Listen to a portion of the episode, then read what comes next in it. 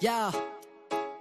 Sick of having to explain myself. They wanna know the history, the pain might help. They making me wild, need to restrain myself. If I were you, I would educate myself. Oh no. They want me to hate myself, degrade, dismiss, and erase myself. They said Australia and America's not the same. I say David Dungay, they don't even know the name. That's bullshit. Write to your member, tell them what's happening. You gotta challenge the white settler narrative. Got a lot of books that call us nomadic savages. Maybe that's a connection to them attacking us. Government thinking up any other solution. But truth leads to treaty and revolution. Killers acquitted, your silence is killing. Give us your platform so your people can listen. First came the massacres, then came the mission. Then stole the children, then filled the prison. No wonder our people do not trust the system. Over 400, not one conviction. Shame. No justice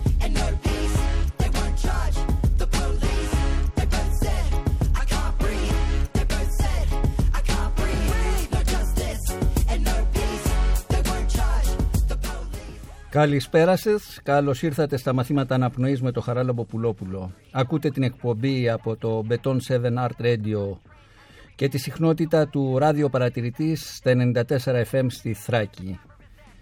Σήμερα μαζί μας ο Διονύσης Σακάς και θα μιλήσουμε για τις ενδοοικογενειακές σχέσεις στην περίοδο της πανδημίας.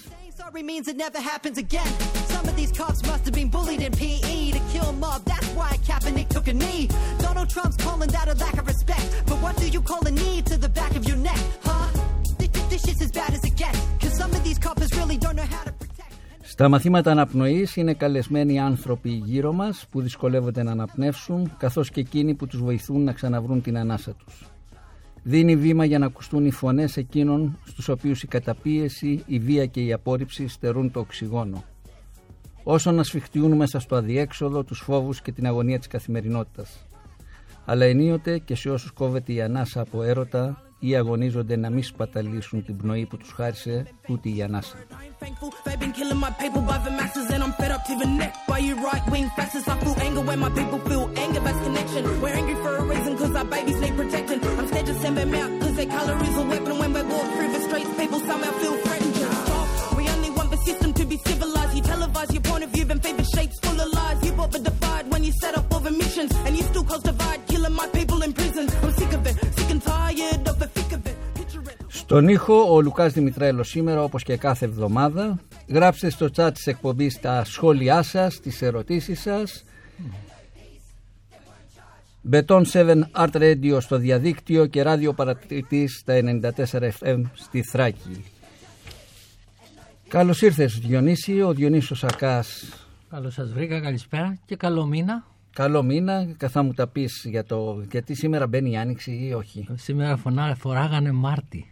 Σήμερα, α, θα Αλλά μου δεν ξέρω τώρα, ήμουν έτοιμος να μοιράσω δώρα από Μάρτι γιατί τα τελετουργικά μου αρέσουν αλλά κάτι με σταμάτησε, θα σου πω. Θα μου πεις, αφού πω για σένα μερικά πράγματα, ο Διονύσος Σακάς είναι ψυχίατρος, ο ψυχοθεραπευτής, οικογενειακός θεραπευτής, με πολύ μεγάλη εμπειρία στην επεξεργασία των σχέσεων στην οικογένεια, με υποστήριξη των σχέσεων των ανθρώπων που μπορεί να βρίσκονται σε μια κρίσιμη φάση. Έχει διατελέσει ε, και συντονιστής διευθυντής του ψυχιατρικού τμήματος ε, στο Γεννηματάς, ε, στο, έχει δουλέψει στο Αιγινήτιο, σε πολλούς χώρους. Το σημαντικό δεν είναι ότι είσαι ψυχίατρος. Το σημαντικό είναι ότι είσαι οικογενειακός θεραπευτής. Είμαι, είμαι τέος αλλά Ναι. και ποτέ δεν ήμουν εντελώς. Ε, το, να πω το εξής. Εγώ πάντα σε βλέπω πέρα από την ε, ψυχιατρική σου ιδιότητα, περισσότερο με την ψυχοθεραπευτική σου ιδιότητα και έτσι σε γνώρισα και έτσι συνεχίζω να σε βλέπω και Είναι ιδιαίτερα πρώτα, για τη, τη βαθιά Πρώτα αρνήθηκα γνώση το γιατρός με το ψυχίατρος και μετά αρνήθηκα το ψυχίατρο. σου. και τώρα, Είναι η τώρα, άρνηση της άρνησης που λέει. τώρα, τώρα τι δηλώνεις; Τώρα δηλώνω... Τώρα ξέρετε υπάρχει το καινούριο μεταμοντέρνα κίνημα που εμείς που κάποτε έπρεπε να είμαστε expert και να τα ξέρουμε δεν πρέπει να τα ξέρουμε ή να έχουμε την αυταπάτη ότι τα ξέρουμε. Οπότε τώρα δηλώνω ότι είμαι ανοιχτό στο να μαθαίνω και να ξεμαθαίνω. Ξέρεις στην εκπομπή είναι καλεσμένοι άνθρωποι που τους ξέρω που έχουν διαγράψει μια πορεία. Μιλάμε στον εμικό και αυτό σημαίνει ε, ένα βαθμό οικειότητας. Κάνουμε δηλαδή μια φιλική κουβέντα Άρα θα είναι μια ψυχοθεραπευτική session στην εκπομπή δική σου. Έρχεσαι Ναι, λοιπόν. αλλά εσύ μου έκανες ψυχοθεραπεία, Ναι. διότι ξαφνικά εκεί που λέω δεν πάω σε κανάλια, σε ραδιόφωνα και τέτοια, χωρίς να το καταλάβω, διεϊπνώσεως δεν ξέρω, μου απέσπασε ένα ναι.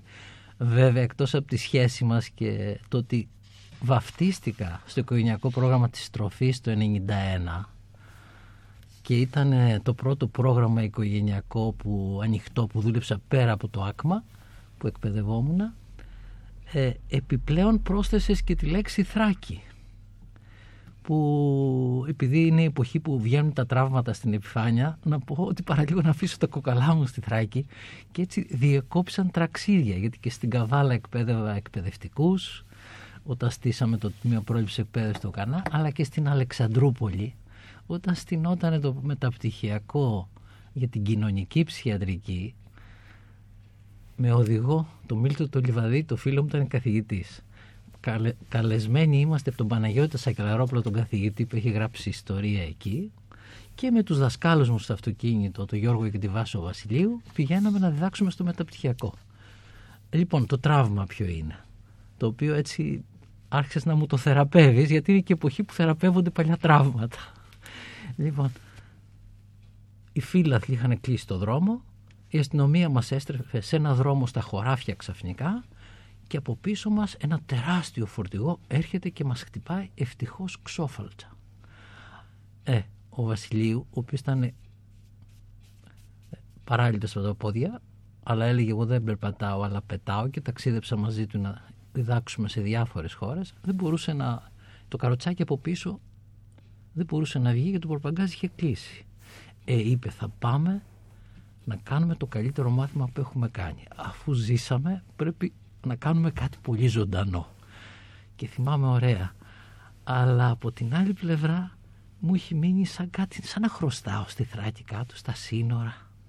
Δεν ξέρω τι. Να σου πω και μια άλλη ιστορία. Ναι, να μου πεις, να μου πεις. Εκτός από τους προσοκροτικούς, τον Ηράκλειτο και τον Εμπεδοκλή, τον έκτο προχριστιώνα θαυμάζω και τον Λάο Τσε, ο οποίος ήταν αρχαιοφύλακας του αυτοκράτορα της Κίνας και όταν πήρε σύνταξη, έχω πάρει και εγώ μερικά χρόνια σύνταξη, πήγε στα σύνορα της αυτοκρατορίας και μίλαγε με τους φύλακες και πρόσθεσε πράγματα που στο κέντρο δεν έβλεπε και στα σύνορα τα άμαθε κουβεντιάζοντας με τους φύλακες των συνόρων και τι βλέπαν αυτοί έξω από την αυτοκρατορία.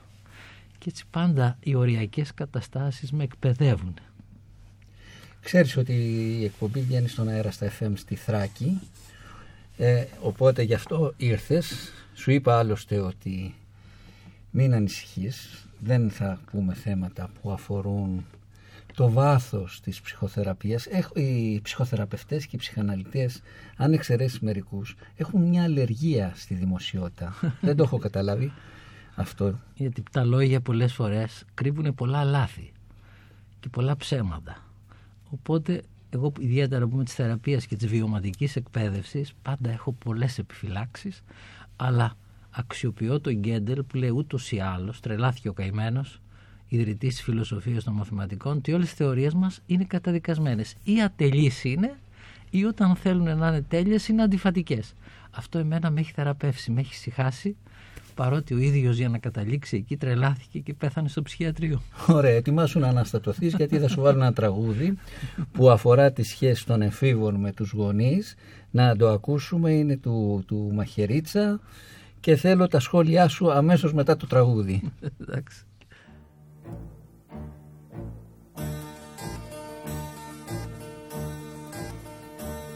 Στα τριάντα σου δεν κρατιώσουν Μια Ήμασουν τώρα στα 45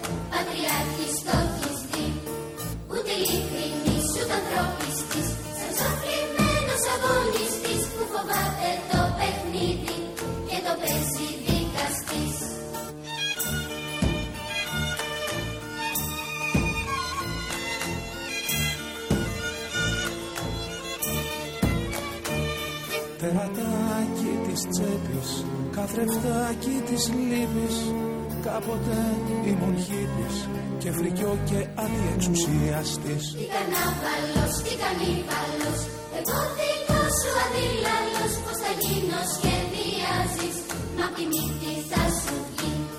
Που το πάω εγώ τι ζητάς εσύ Αν βρεις σωστά την απόσταση Δεν θα έχεις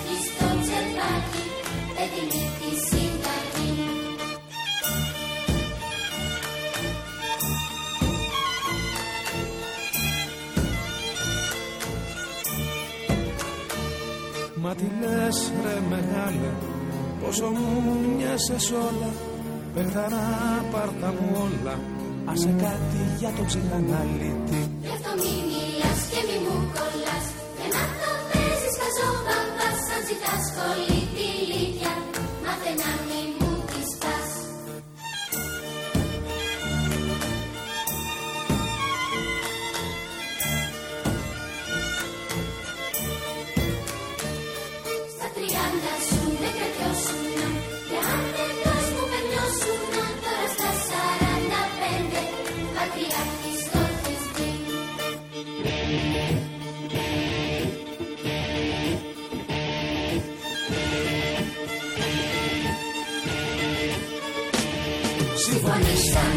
πατήσαμε Κι αφού και δυο την πατήσαμε Συνεχίζουμε με κόντρες Μια σχέση τρυφερή Και αφού κανείς δεν ευθύνεται Αυξάνεται και πληθύνεται Του ανθρώπου η συμμορία Ζουγκλε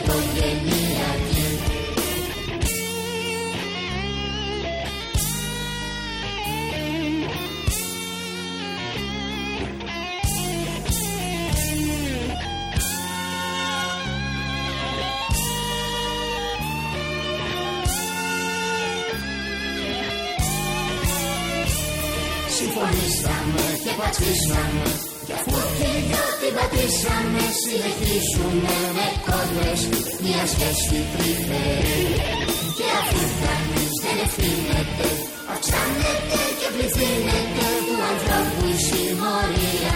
Ζουγκλε οικογενειακή Αυξάνεται και πληθύνεται του ανθρώπου η συμμορία ζούγκλα οικογενειακή. Ε, εντάξει. Στη ζούγκλα όμως έχει τα... Θυμάμαι όταν ήταν μικρά τα εγγονάκια μου Τα πιο ωραία παραμύθια τους τα φτιάχνα με φανταστικές ιστορίες Στη ζούγκλα με το φίλο μου τον Ταρζάν Δηλαδή στη ζούγκλα και στο άγνωστο και στο επίφοβο είναι που μαθαίνεις Ούτως ή άλλως καθώς το άκουγα Μου ήρθε μια φράση ότι κάποιοι Αμερικάνοι ψυχοθεραπευτές στο γραφείο τους είχαν γράψει ότι ο καλύτερος ψυχοθεραπευτής δεν θα σου πει τίποτα από ό,τι σου λένε οι φίλοι σου και αυτοί που σε αγαπάνε και που δεν τους ακούς. Και εγώ ξέρω και από προσωπική εμπειρία ότι οι καλύτεροι και οι πιο ζώρικοι ψυχοθεραπευτές είναι τα παιδιά μας. Να σου πω και μια ιστορία μπάμπη. Όταν εκπαιδευόμαστε εμείς θεραπευόμενοι σε ομάδες, οι μεγάλοι, στον κάτω όροφο, στο ΑΚΜΑ, στο Εθνικό Κέντρο Μελέτης του Ανθρώπου, τα, το ιδρύσαν το 63 το ζευγάρι Βασιλείου, τους έχεις γνωρίσει. Και εκεί που συνεχίζεται και σήμερα το ΑΚΜΑ να παρέχει εκπαίδευση, να παρέχει θεραπεία. Στην οικογένεια, στην ομάδα, την κοινότητα κλπ. Ε, τα παιδάκια από τον κάτω όροφο, όταν ένα ζευγάρι είχε σε κρίση και οι θεραπευτές δουλεύαν με το ζευγάρι, εκείνη τη στιγμή το ζευγάρι, τα παιδιά του ζευγαριού, τι ακούγαν, τι ξέρανε, ανεβαίνανε πάνω. Δεν θέλαν να μείνουν κάτω. Αυτό το είδα μια, δύο, τρεις. Στην αρχή λέω τα άτομα κάπου κάπου ακούνε κάτι. Τι ξέρανε, είναι αυτό που λένε έτσι και αλλιώς τα παιδιά τα ξέρουν ώρα. Άρα λοιπόν μαθαίνουμε από τα παιδιά μας, ε, προσθέτουν και οι ψυχοθεραπευτές. Τι συμβαίνει, θέλω να, θέλω να σε ρωτήσω, σε αυτή την πολύ δύσκολη περίοδο, γιατί είναι δύσκολο, δύσκολη η περίοδος της, της πανδημίας, Ε, βέβαια. πώς μπορεί να επηρεάζει τις σχέσεις μεταξύ γονέων και παιδιών ή μέσα στην ίδια την οικογένεια; Όταν στη δικτατορία είχε γίνει best seller στους κύκλους μας ένα βιβλίο «Φόβος μπροστά στην ελευθερία» του Έρich Φρόμ. Είναι ο πρώτος μεγάλος φόβος. Είναι ζώρικη η ελευθερία. Γιατί εκεί πρέπει να επιλέξεις νόημα, ύπαρξη, σκοπό, φίλους, ποιος είμαι, που πάω, γιατί, με ποιον, ζώρικο. Ένας άλλος φόβος που συχνά δεν αναφέρεται είναι ότι οι άνθρωποι φοβούνται το να έρθουν κοντά, φοβούνται την οικειότητα, φοβούνται το μαζί. Εκεί λοιπόν υπάρχουν κίνδυνοι διότι χρειάζεται καινούργια διαπραγμάτευση. Ξέρεις, η οικογένεια περνάει από 8 φάσεις, λένε, ανάπτυξης. Από το ζευγάρι χωρίς παιδιά μέχρι το ζευγάρι που μένει μόνο του χωρίς παιδιά και τις ενδιάμεσες φάσεις. Ε, σε κάθε φάση δομείται η σχέση και εκεί που δομείται αποδομείται. Για να φτια... περάσουμε στην καινούργια φάση. Όλο αυτό το πράγμα είναι μια πολύ δύσκολη υπόθεση. Τώρα, με την καραντίνα μπήκαμε στην κλειστότητα υποχρεωτικά. Πρέπει να είστε μαζί με τους άλλους πολλές ώρες και ακόμα χειρότερα μόνος με τον εαυτό σας αρκετές φορές. Είναι και τα δύο επίφοβα. Διότι όταν μείνει κανένας μόνος βγαίνουν τα φαντάσματα, τα τραύματα. Είδες τώρα με τους ηθοποιούς που δεν έχουν δουλειά. Ξυπνήσανε τα παλιά φαντάσματα, τα παλιά τραύματα. Ε, και το να μείνεις μόνος είναι χρήσιμο γιατί είναι ευκαιρία για θεραπεία. Ε, και η κοντινότητα όμως που άλλοτε φαντάζει επίφοβη και οι άνθρωποι για να μην συγκρούονται μένουν σε απόσταση εξάλλου παραδοσιακά καλύπταν 180 μοίρες ο άντρας στον κοινωνικό χώρο, 180 μοίρες η γυναίκα μέσα στον κοινωνικό χώρο, πλάτη-πλάτη, μια χαρά τα πηγαίνανε σταθερά. Τώρα δύο καπεταναίοι μαζί, στο ίδιο καράβι, είναι δύσκολη υπόθεση. Γιατί τώρα δεν έχει Ταρτζάν στη ζούγκλα Τζέιν, που η Τζέιν ήταν στα χέρια και την έσωσε κάθε φορά ο Ταρζάν. τώρα θέλουν ισο, ισοτιμία οι σχέσεις. Και πρέπει να αποφασιστεί ο καθένας σε τι ρόλο είναι, τι ιδιότητα έχει, τι ευθύνες παίρνει, τι ισχύ κρατάει για το κάθε τι ώστε να στηρίξει τις ευθύνες του. Θέλει πάρα πάρα πολύ διάλογο. Ενώ παλιά ήταν από αιώνες χωρισμένα, ήξερε ο καθένας το ρόλο του κλπ. Αυτό το φαινόμενο για την Ελλάδα ιδιαίτερα είναι τις τελευταίες δεκαετίες.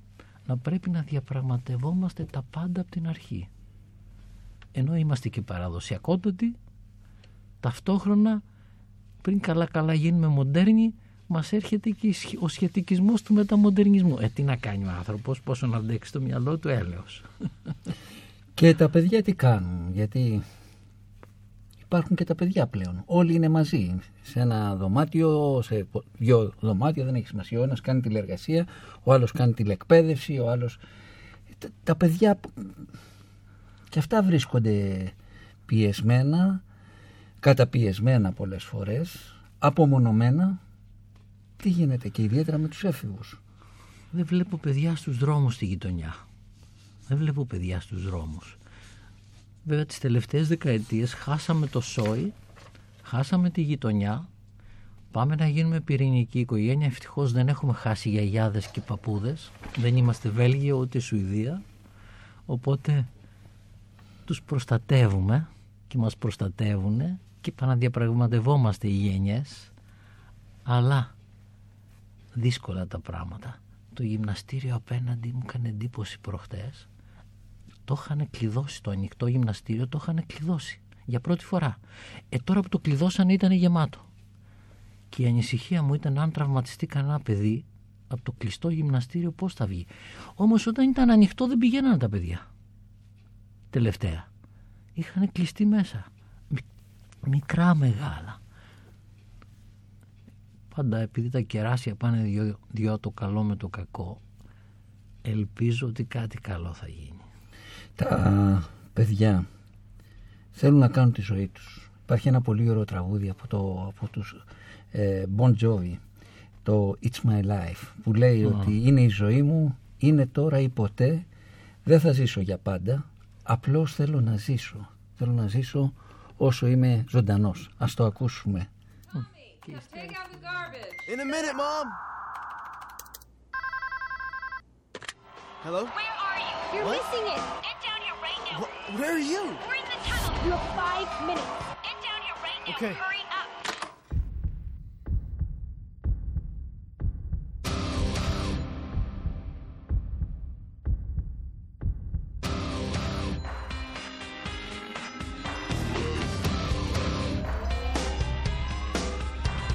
This ain't a song for the broken hearted.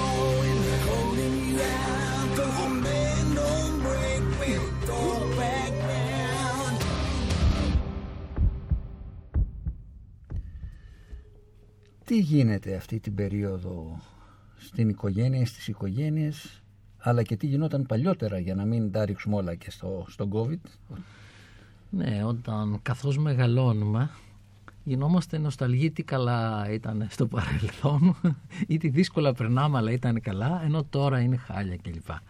Ε, όπως έλεγε το προπροηγούμενο τραγούδι οι επαναστάτες στο τέλος γινόμαστε συντηρητικοί. Και δικαστές. Ναι, ναι, και κριτές. Οπότε να μην πέσουμε σε αυτή την παγίδα. Να πω κάτι παράδοξο που συχνά δεν ακούγεται.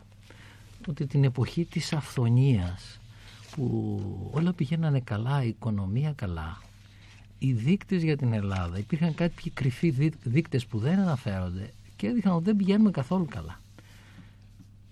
Οι άντρες ήταν πρώτοι στην κατανάλωση ουίσκι που το πίνεις κατά μόνας. Οι γυναίκες ήταν δεύτερες στο κάπνισμα στον κόσμο. Τα παιδάκια ήταν τα δεύτερα παχύσαργα μετά τα Αμερικανάκια. Στις πλαστική χειρουργή, στις πλαστικές επεμβάσεις πλαστικής, στις 70% κεσαρικές φάρμακα. Ξοδεύαμε όσα η Ισπανία που έχει υπερτετραπλάσιο πληθυσμό. Κατά τα άλλα σκάνδαλο δεν υπήρξε ποτέ. Βέβαια είχαν διαλέξει οι φαρμακευτικές στην Ελλάδα για να παίρνουν τις αποφάσεις τους και αυτό έπαιζε ρόλο. Αλλά ενώ διαλύαμε το σόι, διαλύαμε τη γειτονιά, δια- φεύγαμε από τους φίλους κλπ. κλπ. Καταπραίναμε τον πόνο μας με τα ναρκωτικά και τα παυσίπονα που βέβαια όπως ξέρεις και εσύ πολύ καλά αυξανόντουσαν όλα αυτά τα χρόνια της ευημερίας και παίρναμε όλα αυτά τα παυσίπονα ηρεμιστικά κλπ. κλπ. Και δεν θέλαμε να δούμε τι κάνουμε στις σχέσεις μας. Ενώ τώρα έχουμε και μια ελπίδα γιατί κοιτάζουμε τις σχέσεις με, το- με τους άλλους και με τον εαυτό μας. Ίσως δηλαδή η πρόκληση που είμαστε εκεί μέσα μαντρωμένοι να ξαναδούμε τον εαυτό μας και τις σχέσεις μας ίσως να προκύψει κάτι καλό. Εγώ την, ε, όταν κάνω ένα σεμινάριο και στη λήξη τους λέω τώρα σε ποιο ρόλο θα βγείτε; Τώρα είστε εκπαιδευόμενοι, μπορεί να έχετε μπει και σε άλλους ρόλους ψυχολογικούς μέσα σας. Σε ποιο ρόλο θέλετε να βγείτε, στο δίπλα δωμάτιο σας περιμένουν. Σε ποιο ρόλο σας περιμένει ο καθένας; Ποιον περιμένει, τη μαμά, τη σύζυγο, την κόρη, την αδελφή; Εσύ πώς θες να πας; Ως γυναίκα, ως μητέρα, ως σύντροφος, ως νοικοκυρά, ως επαγγελματίας, ως επιστημόνισσα, τι. και καθίστε λιγάκι, κάντε ένα διάλειμμα. Γι' αυτό είναι τα διαλύματα. Κάθε 3-45 λεπτά δουλειά, ένα τέταρτο διάλειμμα. Μια μισή ώρα δουλειά, μισή ώρα διάλειμμα. Διαλύματα μέσα στη μέρα, μέσα στην εβδομάδα, μέσα στο μήνα, μέσα στην εποχή, μέσα στο χρόνο. Πάρτε μια ανάσα, μ' αρέσει ο όρος ανάσα που βάζεις στην εκπομπή, στην εκπομπή σου Μπάμπη, να πάρω κι εγώ μια ανάσα. Ε, χωρίς ανάσα, μια φορά με είχε καλέσει ένας με τη- να μιλήσω με την παρέα του, τον παίρνω τηλέφωνο, του λέω πώς ήτανε. Μου λέει, μου πήρε ο γιος μου το τηλέφωνο, μου λέει από τα χέρια και τον κυνηγάω. Κάποιο παιδί θέλει τον μπαμπά που είναι πετυχημένος να μην είναι συνέχεια στο τηλέφωνο και συνέχεια στο κινητό. Ε, μέχρι να παραιτηθεί και να κλειστεί στο δικό του κινητό ή στο δικό του λάπτοπ. Να φτάσει η κρίση και αφού φτάσουμε πάτο ξανά διαπραγμάτευση. Γιατί έτσι πάει το πράγμα. Ωστόσο τα παιδιά μας πιέζουν για να κάνουμε, για να κάνουμε και αλλαγές, έτσι δεν είναι; Να, να μπαίνουμε σε νέους ρόλους, να παίρνουμε είπε, μεγαλύτερη υπευθυνότητα, να σκεφτόμαστε κάτι πέρα από τον εαυτό μας. Γι' αυτό θυμάμαι ότι τότε που πήγα στο οικογενειακό πρόγραμμα της τροφής, όταν ερχόντουσαν τα παιδιά είχαν διακόψει, ήταν αγριεμένα, όταν το έψαχνα έχει προϋπάρξει μια κρίση στους γονείς. Έχει προϋπάρξει της κρίσης στους γονείς, μια κρίση στο προσωπικό και καμιά φορά μια κρίση στο διοικητικό συμβούλιο. Και έμαθα όταν εκπαιδεύω εκπαιδευτικούς, μετά εκπαιδεύαμε σε τέσσερους Δήμους της Αθήνας. Κάναμε πιλωτικά γιατί απογοητευόμενος από τη θεραπεία που θέλει 100 ώρες χρόνο, λέω δεν πάμε στην πρόληψη που θέλει μία ώρα για να γλιτώσουμε τις 100. Εκεί λοιπόν ε, αρχίσαμε να εκπαιδεύουμε από το Δήμαρχο, τους διευθυντές των σχολείων, τα στελέχη της κοινότητας και τους εκπαιδευτικούς και μετά πηγαίναμε στους γονείς και τους μαθητές. Και σιγά σιγά με τα χρόνια κατεβαίναμε σε όλο και πιο μικρές ηλικίες για να προλαμβάνουμε. Η πρόληψη, η πρωτογενής πρόληψη, τη δουλειά με την κοινότητα, τη δουλειά με την ομάδα. Ε, και από εκεί, από γιατρός σιγά σιγά και από ψυχίατρος ξαφνικά πήγα σε ένα συνέδριο ψυχιατρικής και τους έλεγα πώς κάνουμε εκπαίδευση στους καθηγητές για να μάθουν να συμμετέχουν όλα τα παιδιά με βιωματικούς τρόπους ώστε να μην διακόπτουν το σχολείο και πέφτουν στα ναρκωτικά και στην πραγματικότητα ήταν εκπαίδευση πώς να γίνεται αλλιώτικα το μάθημα, πιο συμμετοχικό. Ε, η ψυχίατρη μου λέει, τι δουλειά έχεις εσύ εκεί; Με έδιωχνε. Η θεραπεία με πήγαινε στην πρωτογενή πρόληψη σιγά σιγά. Άλλαζα ταυτότητα. Πρέπει να ξαναδούμε την ταυτότητά μας. Η Νιρβάνα, ένα συγκρότημα πολύ σημαντικό ροκ, έγραψε ένα από τα καλύτερα ροκ τραγούδια που λέγεται Smells Like Teen Spirit. Το μυρίζει σαν το, το πνεύμα της εφηβείας. Αχα. Να το, να το ακούσουμε και να ακούσουμε το πνεύμα της εφηβείας.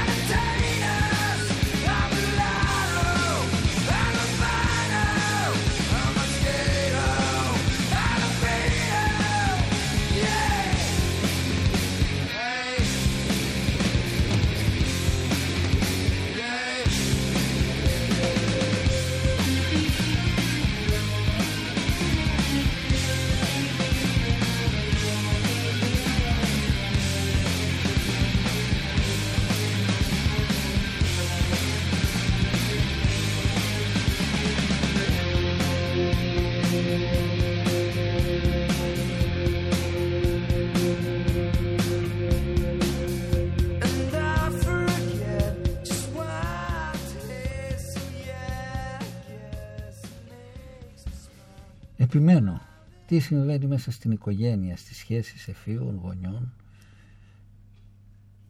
στο ρόλο του πατέρα, της μητέρας. Ε, θέλω να μου πεις ιδιαίτερα σε αυτή τη, τη- την περίοδο τι συμβαίνει. Ωραία. Να το βάλουμε λίγο αλλιώτικα. Να πάρουμε τον έφηβο. Ότι είμαστε έφηβοι, ας πούμε. να γίνουμε λίγο έφηβοι. Γιατί καμιά φορά λέμε έφηβο και δεν ξέρουμε τι εννοούμε η λέξη έφηβο. Να δούμε τον πολυφωνικό διαλογικό εαυτό. Ο William James και ο Μπαχτίν, δύο μεγάλοι.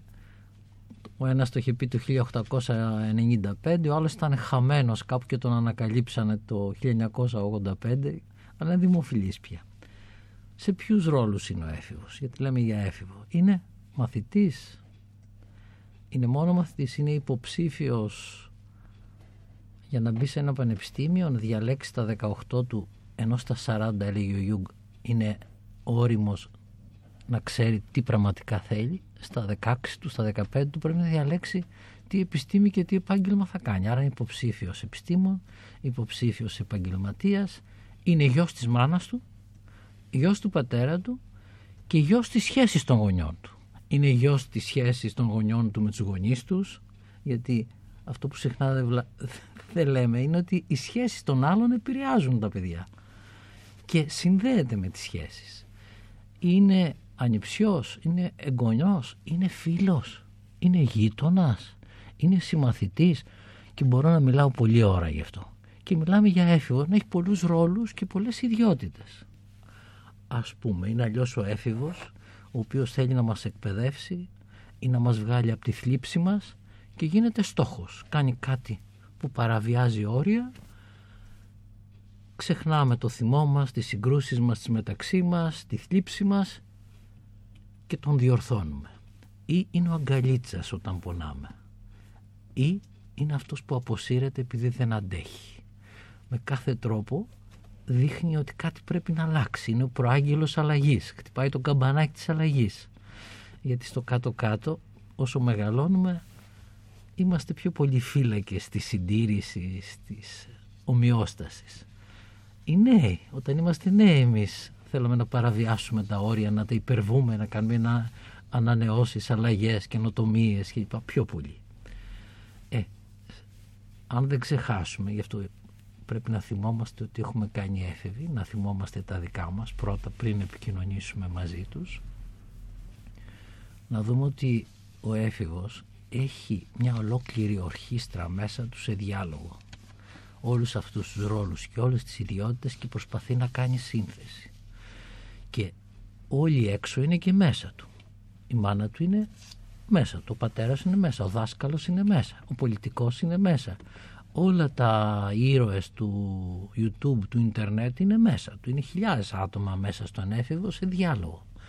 Αυτό το πράγμα, αυτή η υπερβολική ανοιχτότητα είναι κίνδυνος. Στη θεωρία την- των συστημάτων, τη συστημική προσέγγιση, μιλάμε ότι κινδυνεύει κάποιος όταν το σύστημα είναι πολύ ανοιχτό, κινδυνεύει ο πυρήνας του ατόμου, γιατί στην πραγματικότητα δεν μιλάμε για άτομο, μιλάμε για πρόσωπο ανοιχτό σε σχέσεις. Ε, αυτή η ανοιχτότητα φέρνει χάος. Ψυχοπαθολογία συχνά υπάρχει στο, στην εποχή της παγκοσμιοποίησης όταν είμαστε ανοιχτοί σε όλα τα ρεύματα και δεν ξέρουμε τι να διαλέξουμε. Κάποτε λέγαμε ε, ψυχοθεραπεία είναι να μπορείς να αυξήσεις τις επιλογές σου. Σήμερα είναι τόσες οι επιλογές που πια δεν μπορείς να διαλέξεις. Αυτός είναι ο ένας κίνδυνος. Ο άλλος κίνδυνος είναι η κλειστότητα. Για να αμυνθούμε σε αυτή την πολύ ανοιχτότητα κάποιοι θα πάρουν το ρόλο μπάστα. Localization, όχι globalization. Ε; Να το πούμε και στα αγγλικά τη διεθνή γλώσσα. Λοιπόν, κλείστε τα σύνορα. Κλειστείτε μέσα. Παράδοση. Παραδοσιακές αξίες. Όχι χάος.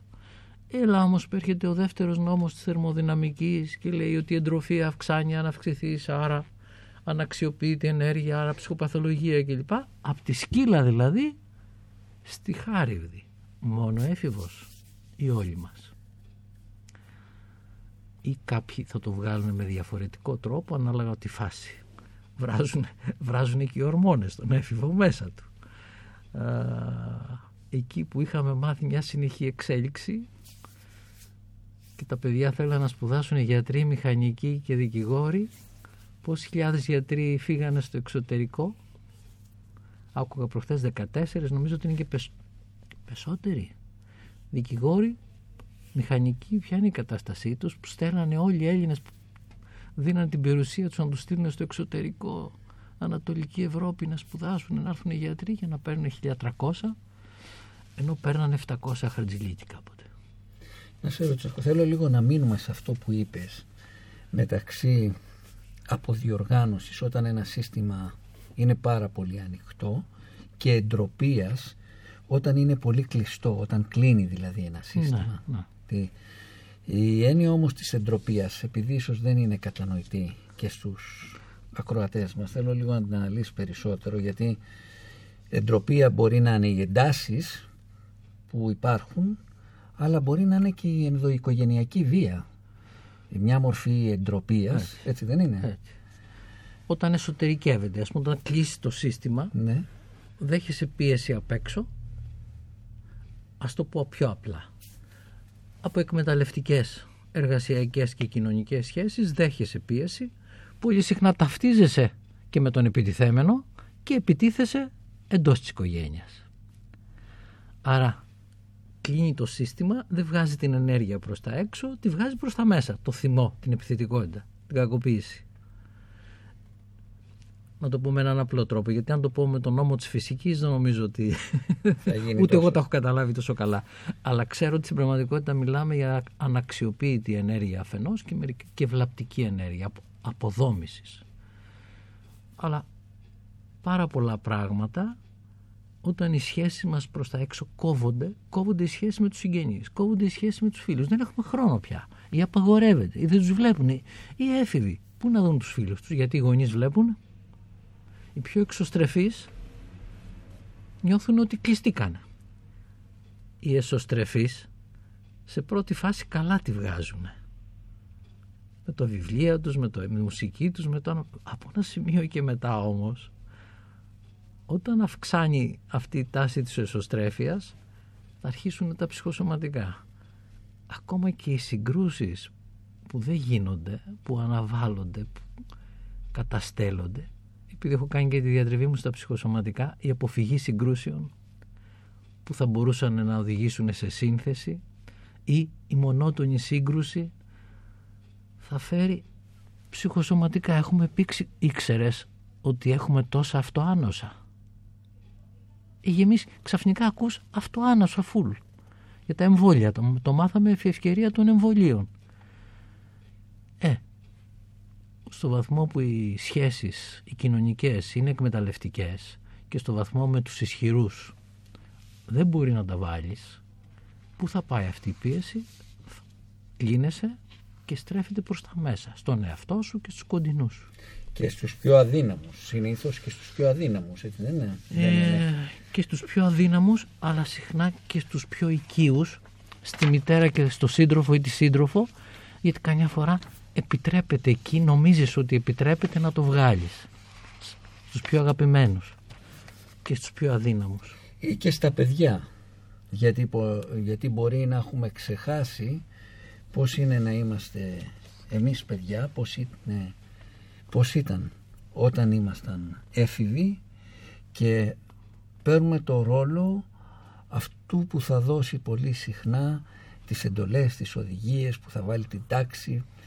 Ε, υπάρχει ένα τραγούδι του, 1900, του 1980 που λέγεται Εφηβεία που το τραγουδάει η Τάνια Τσανακλείδου. Αχα. Τότε, τη, τη, τη μουσική την είχε γράψει ο, ο Χατζινάσιος ε, και ο Κυριάκος Ντούμος έγραψε τους στίχους.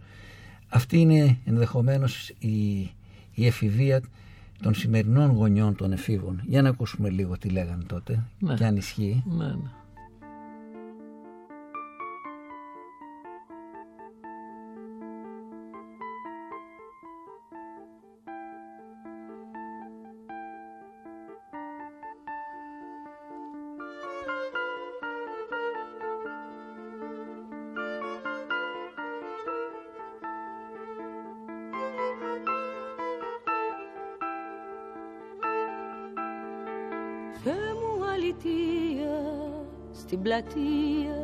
Πλατεία, μάτι στη γωνία και αγωνία.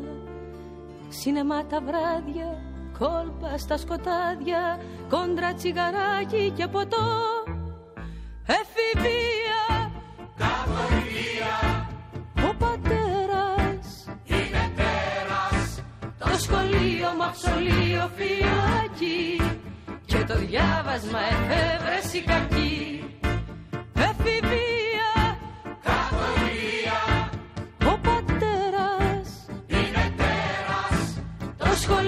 Μαυσολείο, φυλάκι και το διάβασμα εφεύρεση κακή.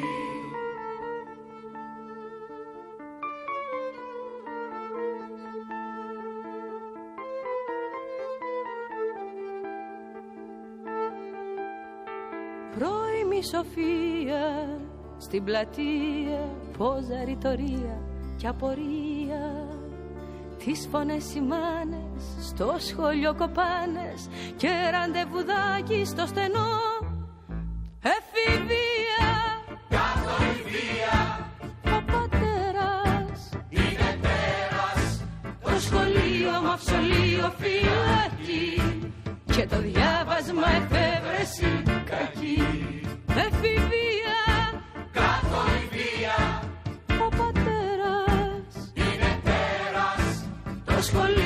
μαυσολείο φυλάκι και το διάβασμα εφεύρεση κακή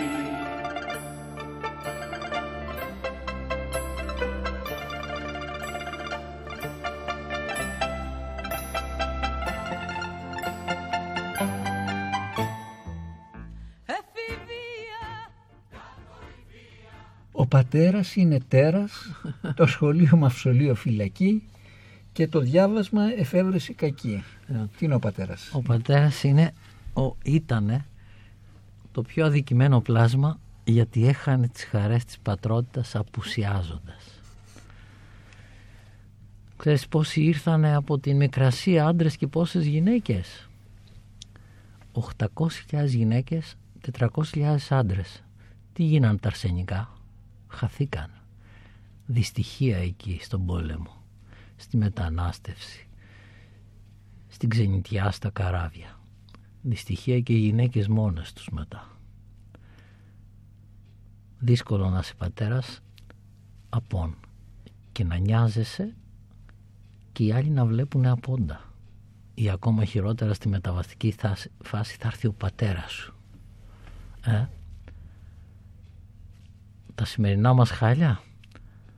Οι γυναίκες αν βγεις έξω έχουν τις γυναικοπαρέες τους. Αντροπαρέες έχεις προσέξει Σάββατα, Κυριακές έξω δεν υπάρχουν. Λιγοστεύουν συνεχώς οι αντροπαρέες. Πού είναι οι άντρες; Εδώ οι νέες γυναίκες στις ανθρωπιστικές και επιστήμες έχουμε εκπαιδευόμενες κυρίως γυναίκες. Ψάχνουν για άντρα. Πού είναι οι άντρες, πού χαθήκανε, πού είναι το καφενείο, πού είναι η αντροπαρέα; Για να κάνει την ψυχοθεραπεία του άντρας.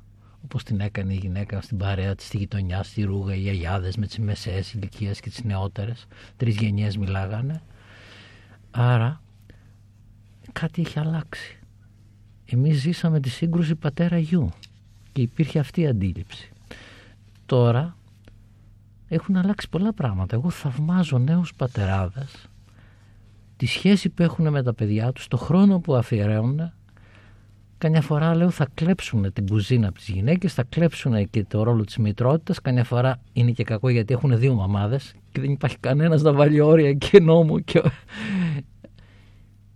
γιατί οι γυναίκες τρέχουν έξω και δεν φτάνουν και τα πράγματα έχουν μπλέξει πολύ και βλέπω ένα καινούριο φαινόμενο. Η σύγκρουση μανάδων κοριτσιών, μανάδων που αρνούνται από τον παραδοσιακό ρόλο τους και στέλνουν αντιφατικά μηνύματα στα κορίτσια, είναι πιο έντονη η σύγκρουση μανάδων γυναικών από ό,τι παλιά τα χρόνια μας ήταν σύγκρουση πατέρα-γιου. Δηλαδή είναι όλα ρευστά. Και όλες αυτές οι αλήθειες είναι στατιστικές, ε. μέση όρη είναι, δεν είναι, συμβαίνει παντού. Όλα συμβαίνουν. Έχει ανοίξει η ψαλίδα και τα βλέπεις όλα. Αλλά η εξουσία πια δεν είναι μόνο του πατέρα. Προχθές σε μια ομάδα μπάμπη ρώτησα. Με ποια ξαδέρφια κάνετε παρέα, ήταν 8 άτομα. του είπα, κάνετε παρέα με ποια παιδιά του σογιού της μητέρας σας ή του πατέρα σας; Τι νομίζεις απαντήσαν οι οχτώ. Δεν μπορώ να ξέρω. λοιπόν, 7 στα 8 κάνω παρέα με τα ξαδέρφια της μητέρας.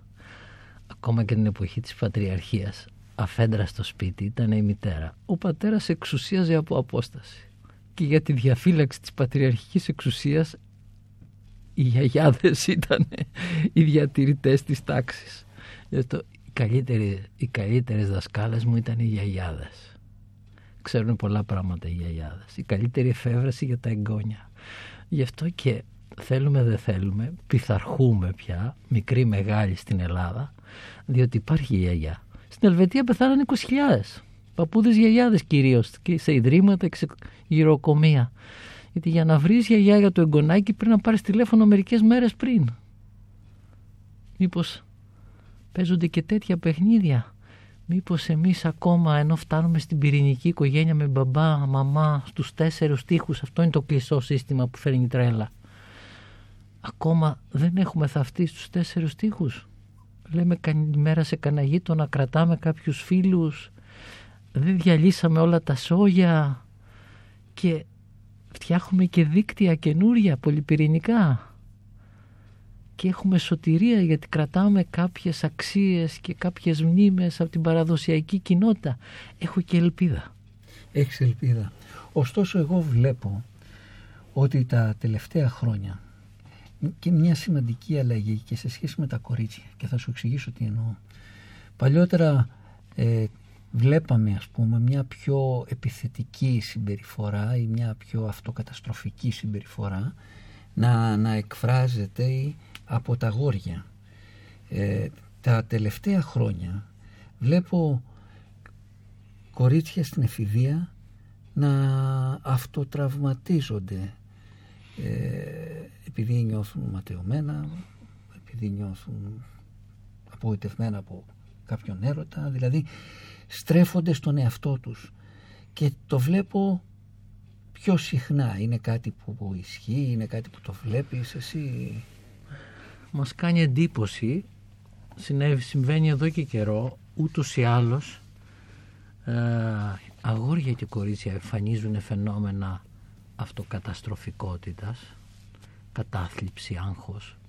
Αν σου πω ότι τα τελευταία 20 χρόνια γιατί είμαι στο χώρο υγείας ξεκίνησα να εφημερεύω το 1976 με το που τέλειωσα την ιατρική.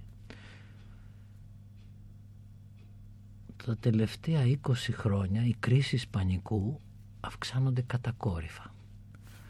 Να σε πάω στην ανάσα και την αναπνοή που λες. Όλη η ανατολίτικη φιλοσοφία, διαλογισμός, mindfulness, αλλά και ο ανώδυνος τοκετός. Και οι τραγουδιστές όταν τραγουδάνε, οι γυναίκες για να ετοιμαστούν ή να γεννήσουν και να καταπραίνουν τον πόνο και στις κρίσεις πανικού και το στρες που είναι της μόδας πια της μόδας χώμο καθίστικους, χώμο ακινήτικους έχουμε γίνει λοιπόν το διάφραγμα έχει πάθει ακαμψία δεν είναι ελαστικό και πολλές φορές δεν έχουμε έλλειψη ανάσας κινδυνεύουμε από το αντίθετο από την υπέρπνοια, την ταχύπνοια από το πολύ οξυγόνο και αυτό είναι κίνδυνος που λέμε το πολύ ανοιχτό και το πολύ κλειστό. Το άγχος έχει αυξηθεί, η θλίψη έχει αυξηθεί, η μοναξιά έχει αυξηθεί, αλλά κυρίως νομίζω σε κοινωνικό επίπεδο, γιατί αυτά είναι κοινωνικά φαινόμενα, δεν μπορώ να τα ερμηνεύσω με ψυχοδυναμικούς ατομικούς όρους. Η ατομική ψυχολογία έχει χάσει πάρα πολύ με το να εστιάζει εντός του ατόμου. Αυτά είναι κοινωνικά φαινόμενα πια, ε, επιδημικών διαστάσεων. Έχουμε δηλαδή τέτοιες αλλαγές που δεν χωνεύονται. Τα παιδιά λοιπόν σήμερα, αγόρια και κορίτσια, μπορεί τα κορίτσια να εμφανίζουν διαφορές γιατί; Η γυναίκα είναι οι γυναίκες πιο καλύτερα εκφραστικές στο συνέστημα, στο χάδι, το δέρμα που χαράσουν είναι το όριό μας, αλλά είναι και η επαφή, η κοντινότητα που είναι απαγορευμένη σήμερα χαιρετιόμαστε με τους αγ- αγκώνες. Αυτό είναι στερητική αποστέρηση. Το σαβούρα τον καημένο στη δικατορία τον είχαν κλείσει σε λευκό κιλί. Είναι συναισθηματική αποστέρηση. Τρελαίνεται ο άνθρωπος στα λευκά κελιά αν δεν έχει ακούμπημα, άγγιγμα, Ε, και την, επαφή. την ομάδα Μπάντερ Μάινχοφ σε- στα, Έτσι, στα λευκά εκεί, κελιά εκεί, την εκεί, είχαν, εκεί, για ναι. τον ίδιο λόγο. Εκεί, εκεί. Ε, λοιπόν, τα κορίτσια στις γυναίκες γενικά γίνεται μια αλλαγή σε λίγα χρόνια να καλυφθούν χάσματα αιώνων. Δεν είναι εύκολο. Φέρνει αντιφάσεις, φέρνει ρήξεις και εσωτερικές. Είναι διπλά τα μηνύματα. Α- ακολούθησέ με, άκουσέ με, μη γίνεις σαν και εμένα το μήνυμα της μάνας. Δεν είναι και εύκολο μήνυμα. Πράγματι δεν είναι εύκολο και δεν θα πρέπει να ξεχνάμε. Ας ακούσουμε ένα τραγούδι από την Demi Lovato που αφορά τους έφηβους. Το Don't Forget και ήδη είναι αφιερωμένο στα κορίτσια περισσότερο.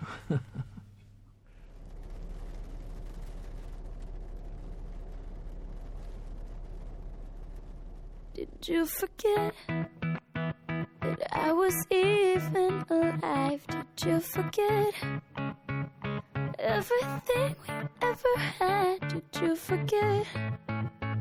Did you forget about me?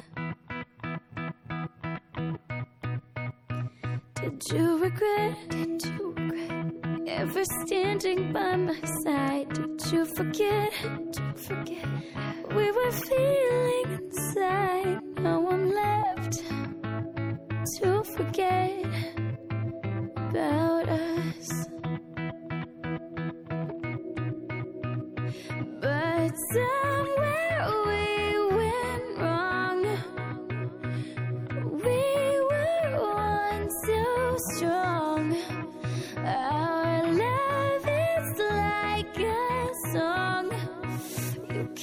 get it.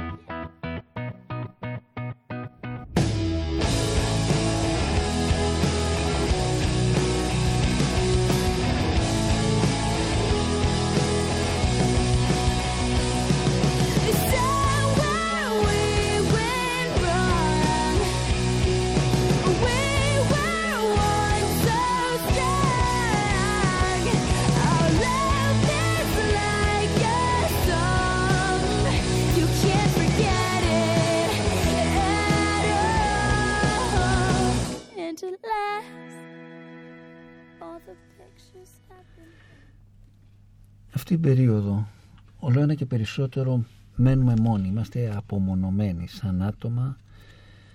Χάνεται και η αίσθηση της ομάδας. Θέλω ένα σχόλιο σου πάνω σε αυτό.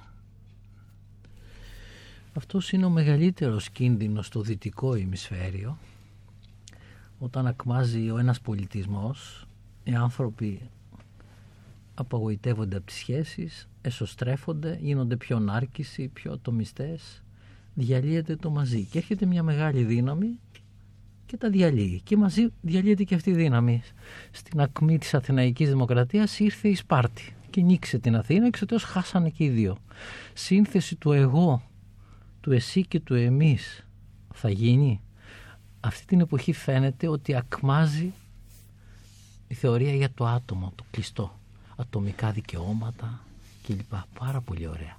Κάπου κάπου θυμόμαστε και τα συλλογικά. Θυμόμαστε και το εσύ. Θυμόμαστε ότι δεν μπορεί να υπάρξουμε χωρίς αγάπη, χωρίς τον άλλο. Ο άλλος είναι μέσα μας. Και εμείς είμαστε ο άλλος. Αυτό το μαζί θα αναδυθεί, πάντα αναδύεται. Έρχονται οι πτώσεις, μετά από κάθε πτώση έρχεται καινούρια σπήρα. Δυστυχώς μερικές φορές φτάνουμε στον πάτο για να και στην προσωπική μας ζωή για να ανέβουμε σπήρα. Ε, θα, κάθε φορά γίνεται σε κοινωνικό επίπεδο. Έχω εμπιστοσύνη ότι ο άνθρωπος έχει μέσα του τις δυνάμεις. Ένα ωραίο βιβλίο είναι το προσχέδιο του Χριστάκη, του Νικόλα. Για το, που λέει κοινά πανανθρώπινα πράγματα, κοινά χαρακτηριστικά που έχουν όλοι οι άνθρωποι όλων των πολιτισμών, όλων των κοινωνιών που πάντα ρέπουν σε ανοτροπία, αρνητικό της εντροπίας, σε μια σπυροειδή ανέλυξη, στο να συνεξελίσσονται, το να κερδίζουν ακόμα και οι αντίπολοι, θεωρίες παιγνίων και τέτοια, παρότι δεν είναι πλήρης. Ε, νομίζω ότι δεν μπορεί να ζήσουμε αλλιώς. Είναι μέσα στη φύση του ανθρώπου, έχω εμπιστοσύνη δηλαδή, ότι είναι εγγενής η δύναμη της αυτονομίας. Αυτή ήταν και η διαφορά Λουκρίτιου του Επικούριου, του Πίκουρου και του Δημόκριτου. Το άτομο του Επίκουρου σε αντίθεση με του Δημόκριτου που πάει ευθεία του δίνεις μια μπαλιά έχει μια εσωτερική κίνηση και παρεγκλίνει. Υπάρχει η παρέγκληση. Έχει δηλαδή ένα στοιχείο αυτονόμησης. Μόνο που η αυτονόμηση θέλει και τον άλλον. Θέλει την αλληλεξάρτηση για την αλληλεξάρτηση που προωθεί την αυτονομία και ούτω καθεξής. Αυτό είναι νόμος. Δεν γίνεται αλλιώς. Θα αλλάξουν τα πράγματα.